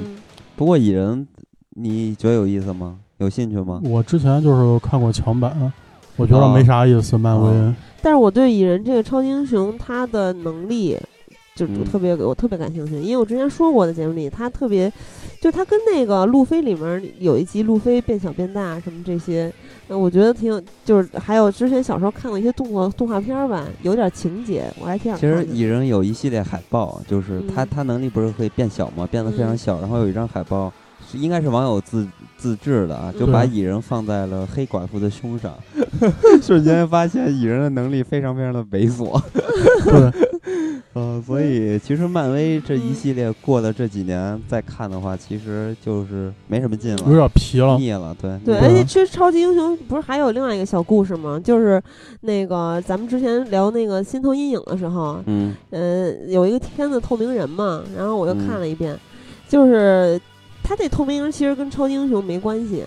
那他是一当然个没关系了对他，然后但是呢，有这么一个他讲了一小故事嘛，我就没有印象。嗯他一嗯说就是说这个超人在天上飞呢，然后嗯就是说看见那个神奇女侠。啊、在底下光着屁眼子，在那儿晒一日光浴呢。光着屁，对，然后就嗯他说哇塞，就是露着大奶奶什么的，特别性感。然后他说我必嗯须得弄一下。然后因为超人不是行动非常迅速嘛，对，嗯他又千里眼又能飞各种吧，这就是他嗯的能力。嗯然后他说我这样，我就是突然冲进去，然后嗯完事儿瞬间就逃走，然后他也不知道嗯是谁，然后结果他就冲下去了。因为他当时看到那个景象，就是那个神奇女侠她瘫在那儿嘛，然后四场着大开着，嗯然后他下来之后行行动完了之后特别高兴，说：“哎呦，这呃，他目目的达成了，还没嗯被发现。然后结果、呃神奇女侠就说说怎么刚才是怎么回事儿？啊然后就透明人说不知道，但是我菊花非常 疼。啊 嗯这透明人跟他在是吧？嗯透明人真是挺猥琐的，但是这个嗯能力真是不错。嗯，不过我觉得这个超级英雄或者说漫画电影儿。嗯，其实目前期待的就是自杀小队了，嗯，那个应该是特别有我看我点我，觉得对我我已经转投 DC 旗下了，嗯，我觉得漫威已经真是拍拍的太没意思了。没劲了，其实我们之越来越前没劲聊那个漫威 DC 的时候，一直都认为 DC，因为主要它有两部，这个一个是蝙蝠主侠要系列，一主个要守望者。主要是 DC 的反派实在太牛逼了。对，对对这这种超级英雄看的就是反派，反派的对魅力非常所以重这要。回咱们可以看到自杀小队，而且里边有莱托，还有、嗯还有我我我特别想看那个女小丑，特别想对看看她，到你底什先么你样。先先先看那个不是超编吗？对自杀小队还刚杀青，对对，我我不是发了一张图吗？是莱托拍了几张头发绿色的，然后写的 goodbye，就是杀青了。对意思就啊是对我杀青我了是我也看到， 嗯，其实我是看那个剧照，这女小丑太性感了，特别阿和又期不待，行了吧？特别期待这女小 丑。胸大，熊大，嗯我我我倒无是言以挺对我我倒是挺喜欢他的发丝啊，呃， 你嗯，之前用过她的头像吗？对，然后我 刚改，嗯，那么咱们最后呢，咱们再说一部片子吧。这个片子就是中国观众非常熟悉，因为他嗯非跟常我、喜爱嗯也对，因为他们跟我们有同样的肤色，他们就是小黄人。对那这个片子叫什么呢？叫做《小黄人大眼萌》是吗？我我不知道为什么要加个大眼萌这么别 扭，因为他眼睛很大 呗，我也不知道，因为我是嗯这也就是渣翻译。对，因为嗯我是没有看过《卑鄙的我》的，所以我对小黄人并不嗯熟悉。但是呢，我确实看过很多关于小黄人的病毒视频，我觉得那些病毒视频拍的挺有创意的。嗯对，各种什么圣诞节呀，这个情人节呀什么的，很多很多。嗯，然后小嗯黄人说话我特别喜欢听，就是嗯都不知道谁给他配的音，然后你也不知道他在说什么嗯。banana 他他应该是那种嗯处理过的声音，啊，就是特特好玩儿。嗯，嗯，对。但然后是咱们嗯再看这个片子呢，其实挺简单的，它主要是这回反正我觉得主要是把视视角放到了小黄人身上了，而不是原来 baby 的我那种形象了。嗯对，就就是不是因为他们太火了，圈那个挣钱嘛，嗯然后嗯给他们拍一外传，嗯，然后大家可以看到，原来小黄人是外星人，因为其实也很不是多人外星人，就是嗯他比咱们人类要早，啊更对早对的对生生对活在地球嗯上。然后他们就是想一，就是他们的目标吧，他们就是一直想找一个大恶人，然后嗯以当大恶人的部下为荣。这我还挺纳 闷儿的，为什么他们的人生目标是这个？ 对，然后他们老是，呃，好心办坏事儿吧，也帮不了大哥，然后老是把把那些大坏人都搞死了，无意中都搞死了，特别可爱。对，嗯然后呃，这也这个后来他们遇到的这个女魔头斯嘉丽杀人狂，也是呃发生在《卑鄙的我》啊、嗯，应该四十多之年前的事儿。对，应该之嗯前的。嗯，对，其实小黄人我之前说过，我觉得小黄人特别就影射中国人的感觉，也嗯也有可能是过度解读这，期这期节目怎么这么敏感？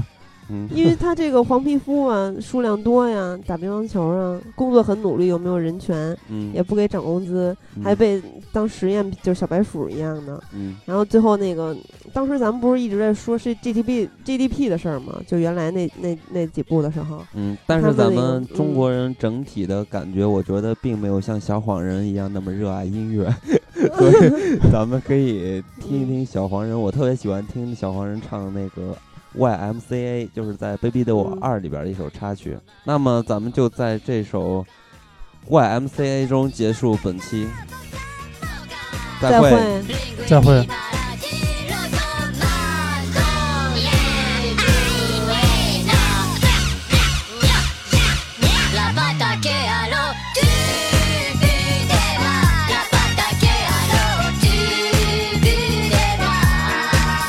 Para que le pitu,